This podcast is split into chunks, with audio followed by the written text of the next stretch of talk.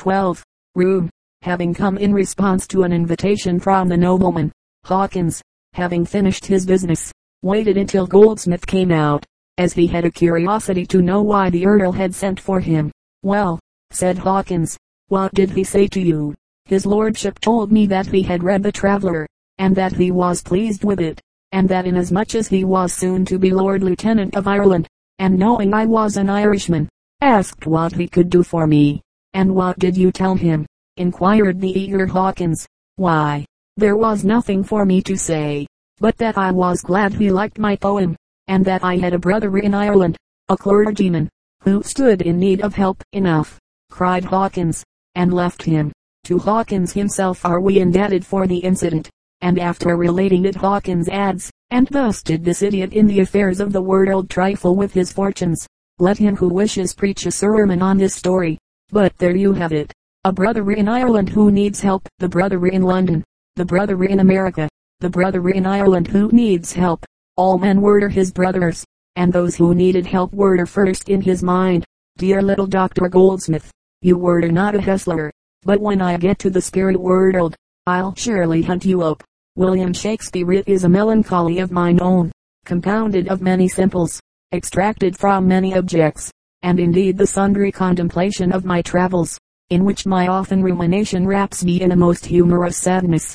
As you like it I have on several occasions been to the Shakespeare country, approaching it from different directions, but each time I am set down at Leamington. Perhaps this is by some act of parliament I really do not know, anyway. I have ceased to kick against the pricks and now meekly accept my fate. Leamington seems largely under subjection to that triumvirate of despots the butler, the coachman and the gardener. You hear the jingle of keys, the flick of the whip and the rattle of the lawnmower, and a cold, secret fear takes possession of you a sort of half-frenzied impulse to flee, before smug modernity takes you captive and whisks you off to play tiddledy-winks or to dance the racket.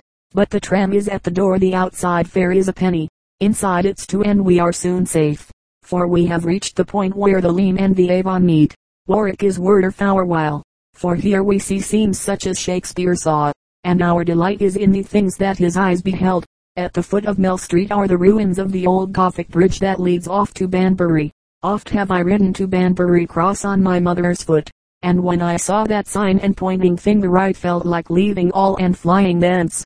Just beyond the bridge, settled snugly in a forest of waving branches, we see storied old Warwick Castle, with Caesar's Tower lifting itself from the mass of green. All about our quaint old houses and shops, with red tiled roofs, and little windows, with diamond panes, hung on hinges, where maidens fair have looked down on brave men in coats of mail.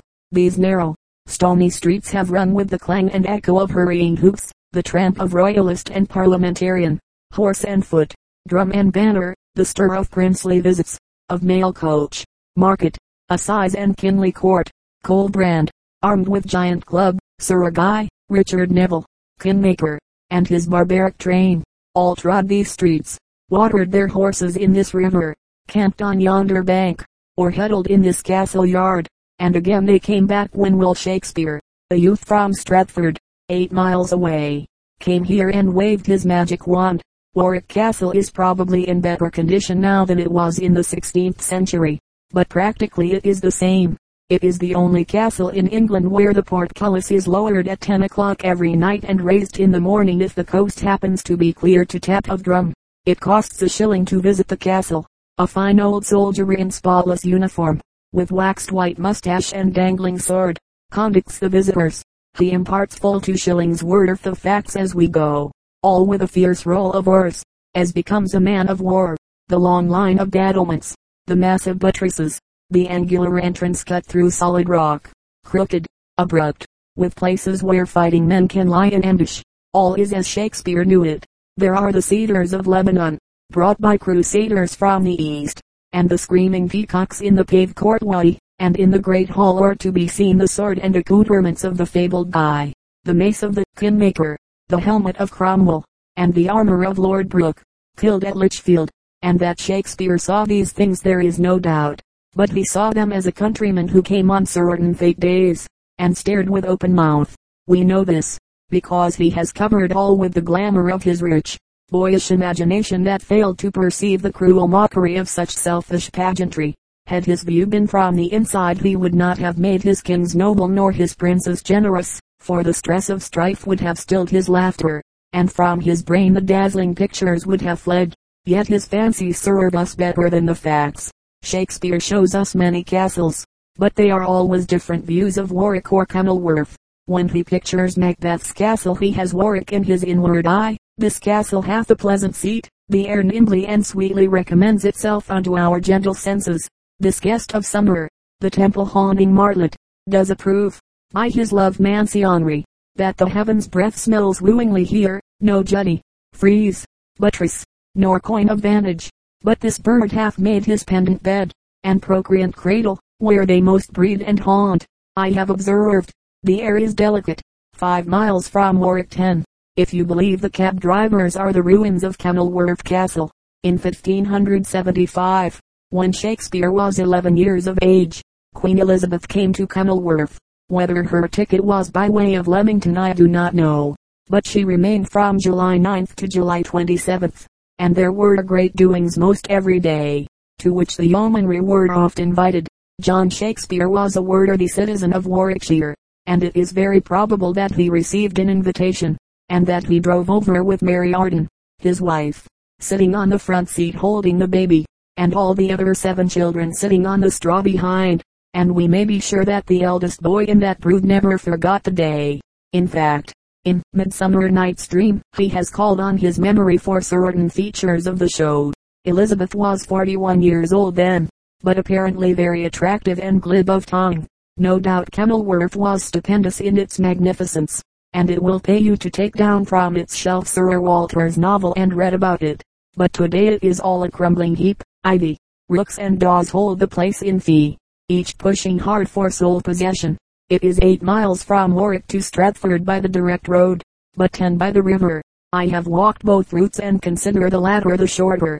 Two miles down the river is Barford, and a mile farther is Wasperton with its quaint old stone church. It is a good place to rest, for nothing is so soothing as a cool church where the dim light streams through colored windows, and out of sight somewhere an organ softly plays. Soon after leaving the church a rustic swain hailed me and asked for a match. The pike and the Virginia weed they mean amity the world over. If I had questions to ask, now was the time. So I asked and Rustic was informed me that Hampton Lucy was only a mile beyond and that Shakespeare never stole deer at all, so I hope we shall hear no more of that libelous accusation. But did Shakespeare run away? I demanded. Of a course he did, sir. Most all good men of they run away sometime. And come to think of it Rustic was his right. Most great men have at some time departed hastily without leaving orders where to forward their mail. Indeed, it seems necessary that a man should have run away at least once, in order afterward to attain eminence. Moses, Lot, Tarquin, Pericles, Demosthenes, St. Paul, Shakespeare, Rousseau, Voltaire, Goldsmith, Hugo but the list is too long to give. But just suppose that Shakespeare had not run away. And to whom do we owe it that he did leave Justice Shallow or Anne Hathaway? Or both?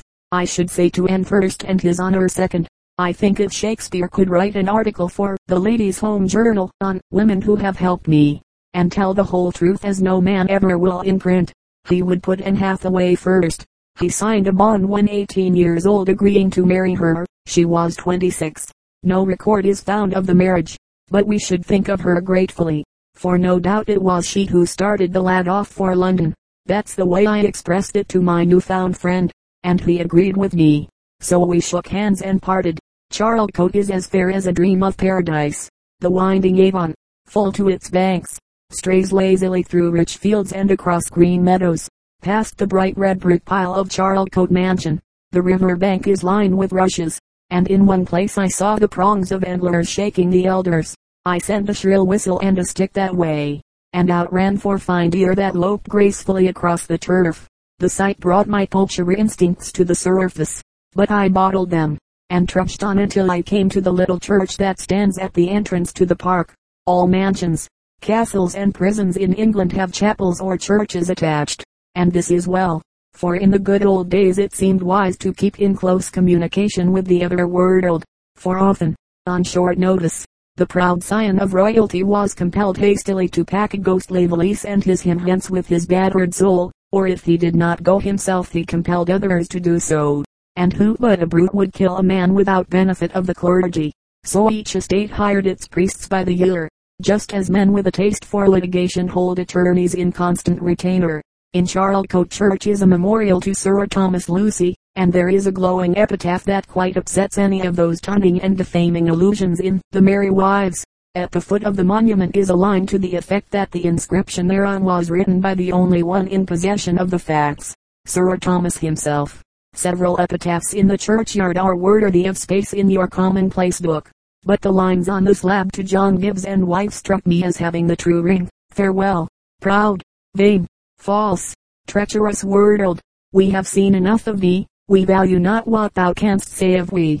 When the Charlecote mansion was built, there was a housewarming, and good Queen Bess who was not so awful good came in great state, so we see that she had various calling acquaintances in these parts. But we have no proof that she ever knew that any such person as W. Shakespeare lived. However, she came to Charlecote and dined on venison, and what a pity it is that she and Shakespeare did not meet in London afterward and talk it over.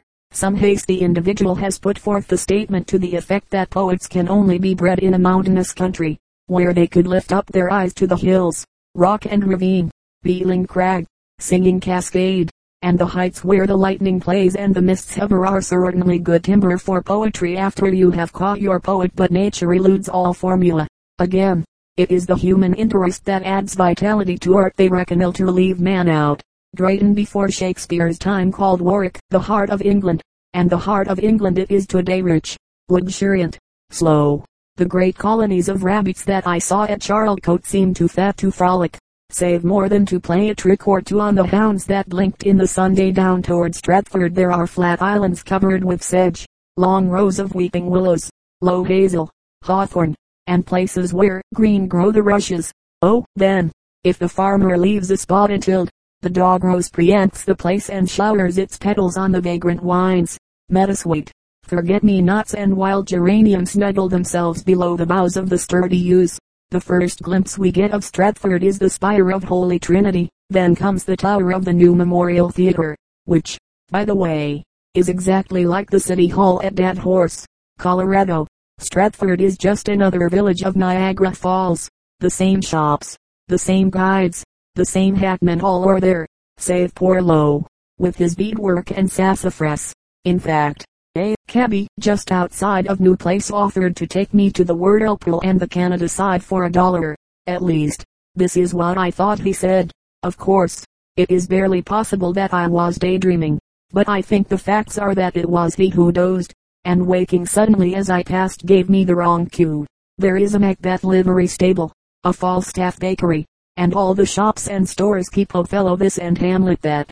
I saw briarwood pipes with Shakespeare's face carved on the bowl, all for one and six, feather fans with advice to the players printed across the folds, the seven ages on handkerchiefs, and souvenir spoons galore, all warranted Gorham's best. The visitor at the birthplace is given a cheerful little lecture on the various relics and curiosities as they are shown. The young ladies who perform this office are clever women with pleasant voices and big, starched, white aprons. I was at Stratford four days and went just four times to the old curiosity shop. Each day the same bright British damsel conducted me through, and told her tale. But it was always with animation, and a certain sweet satisfaction in her mission and starched apron that was very charming. No man can tell the same story over and over without soon reaching a point where he betrays his weariness, and then he flavors the whole with a dash of contempt. But a good woman, heaven bless her, is ever eager to please. Each time when we came to that document certified to by her, Judith X. Shakespeare, Mark I was told that it was very probable that Judith could write but that she affixed her name thus in merry jest. John Shakespeare could not write. We have no reason to suppose that Anne Hathaway could.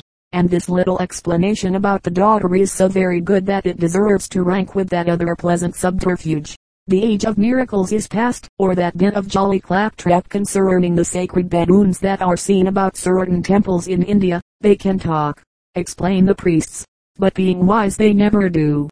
Judith married Thomas Quiney, The only letter addressed to Shakespeare that can be found is one from the happy father of Thomas, Mr. Richard Quiney, wherein he asks for a loan of thirty pounds. Whether he was accommodated we cannot say, and if he was, did he pay it back, is a question that has caused much hot debate. But it is worthy of note that, although considerable doubt as to authenticity has smooched the other Shakespearean relics, yet the fact of the poet having been struck for a loan by Richard Quiney stands out in a solemn way as the one undisputed thing in the master's career. Little did Mr. Quiney think, when he wrote that letter, that he was writing for the ages. Philanthropists have won all by giving money, but who save Quiney has reaped immortality by asking for it. The inscription over Shakespeare's grave is an offer of reward if you do, and a threat of punishment if you don't. All in choice doggerel. Why did he not murder at the feet of Sir Thomas Lucy and write his own epitaph? But I rather guess I know why his grave was not marked with his name. He was a play actor, and the church people would have been outraged at the thought of burying a strolling player in that sacred chancel. But his son-in-law, Dr. John Hall, honored the great man and was bound he should have a worthy resting place. So at midnight, with the help of a few trusted friends, he dug the grave and lowered the dust of England's greatest son.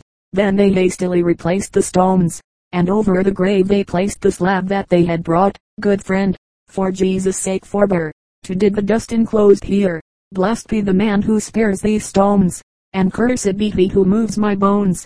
A threat from a ghost. God. No one dare molest that grave besides they didn't know who was buried there neither are we quite sure. Long years after the interment, someone set a bust of the poet, and a tablet, on the wall over against the grave. Under certain circumstances, if occasion demands, I might muster a sublime conceit, but considering the fact that 10,000 Americans visit Stratford every year, and all write descriptions of the place, I dare not in the face of Baedeker do it. Further than that, in every library there are Washington Irving, Hawthorne, and William Winter's three lachrymose but charming volumes, and I am glad to remember that the Columbus who discovered Stratford and gave it to the people was an American. I am proud to think that Americans have written so charmingly of Shakespeare. I am proud to know that at Stratford no man besides the master is as honored as Irving. And while I cannot restrain a blush for our English cousins, I am proud that over half the visitors at the birthplace are Americans. And prouder still am I to remember that they all write letters to the newspapers at home about Stratford on Avon. In England poets are relegated to a corner. The earth and the fullness thereof belongs to the men who can kill. On this rock have the English state and church been built. As the tourist approaches the city of London for the first time, there are four monuments that probably will attract his attention. They lift themselves out of the fog and smoke and soot, and seem to struggle toward the blue. One of these monuments is to commemorate a calamity the conflagration of 1666 and the others are in honor of deeds of war. The finest memorial in St. Paul's is to a certain eminent Irishman, Arthur Wellesley, the mines and quarries of earth have been called on for their richest contributions, and talent and skill have given their all to produce this enduring work of beauty, that tells posterity of the mighty acts of this mighty man. The rare richness and lavish beauty of the Wellington mausoleum are only surpassed by a certain tomb in France. As an exploiter, the Corsican overdid the thing a bit so the world arose and put him down, but safely dead. His shade can boast a grave so sumptuous that Englishmen in Paris refuse to look upon it. But England need not be ashamed. Her land is spiked with glistening monuments to greatness gone, and on these monuments one often gets the epitomized life of the man whose dust lies below. On the carved marble to Lord Cornwallis I read that. He defeated the Americans with great slaughter, and so, wherever in England I see a beautiful monument, I know that probably the inscription will tell how he defeated somebody, and one grows to the belief that, while woman's glory is her hair, Man's glory is to defeat someone, and if he can defeat with great slaughter, his monument is twice as high as if he had only visited on his brother man a plain and doing.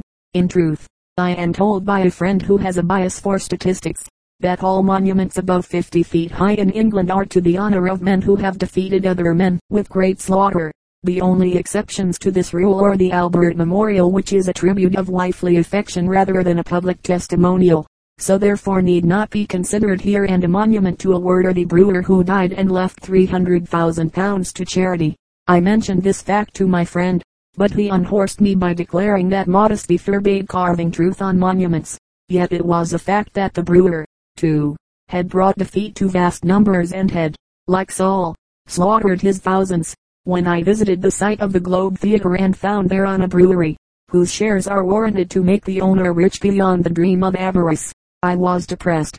In my boyhood I had supposed that if ever I should reach this spot where Shakespeare's plays were first produced, I should see a beautiful park and a splendid monument, while some white-haired old patriarch would greet me, and give a little lecture to the assembled pilgrims on the great man whose footsteps had made sacred the soil beneath our feet. But there is no park, and no monument, and no white-haired old poet to give you welcome only a brewery. I, Monday but ain't you tea a big un?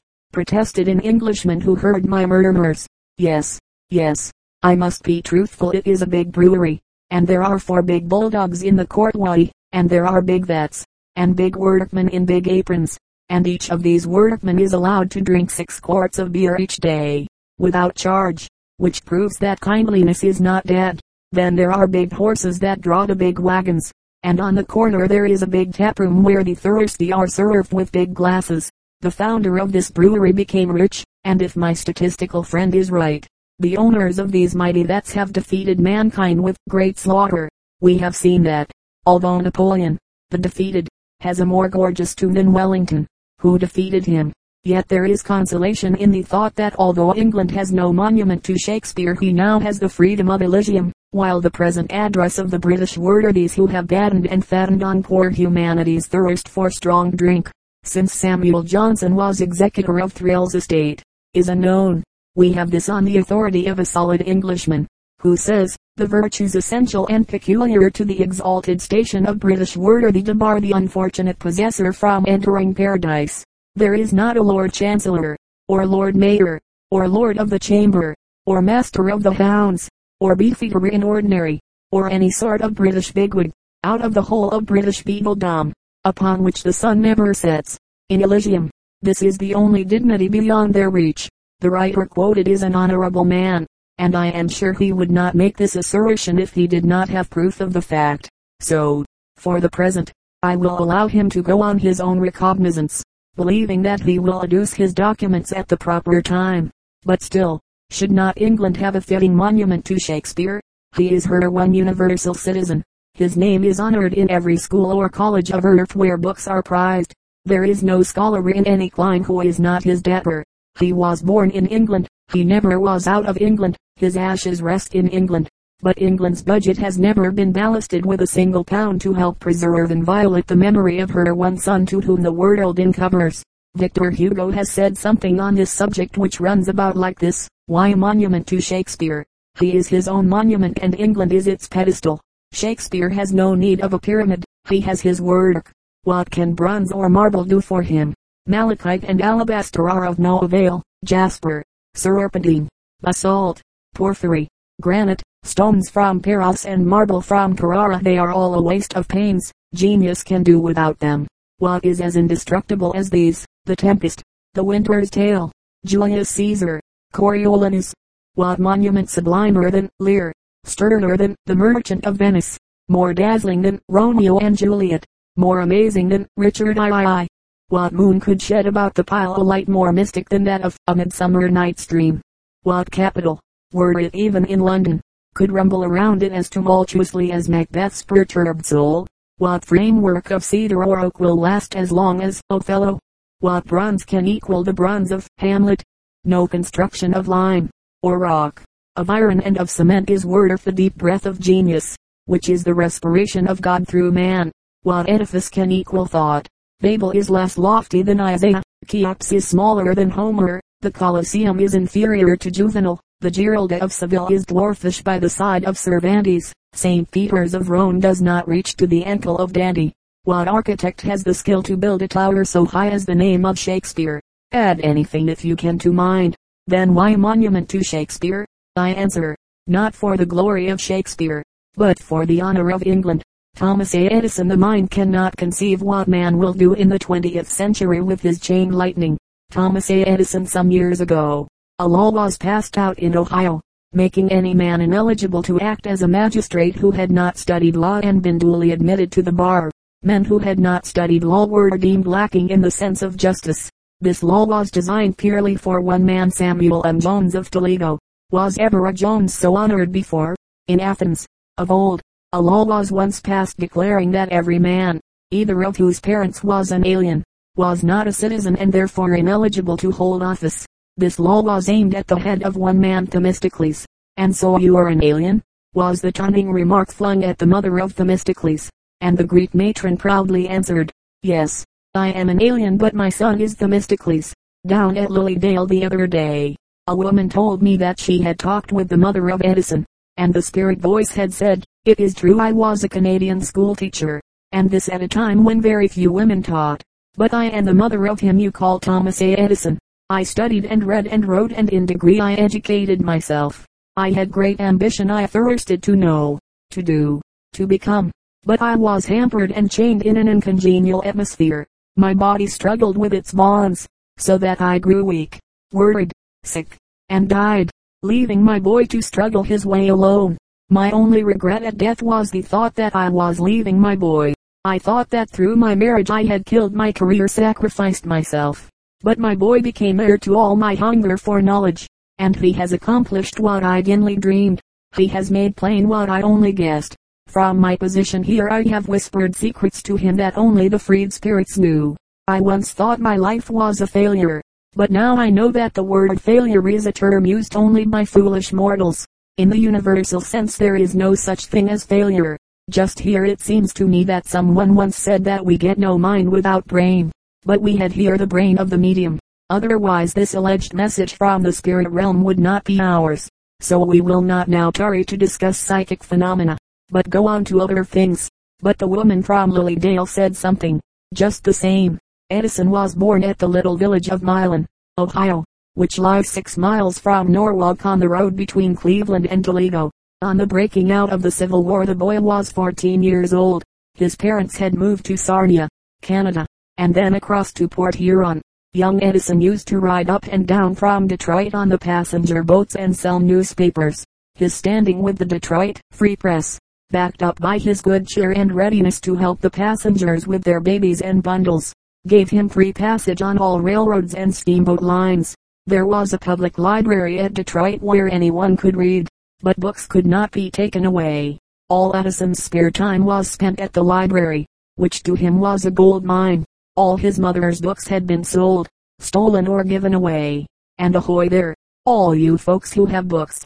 Do you not know what books are to a child hungry for truth, that has no books? Of course you do not. Books to a boy like young Edison are treasures trove, in which is stored the learning of all great and good and wise who have ever lived. And the boy has to read, and read for a decade, in order to find that books are not much after all. When Edison saw the inside of that library and was told he could read any or all of the books, he said, if you please, mister, I'll begin here. And he tackled the first shelf, mentally deciding that he would go through the books 10 feet at a time.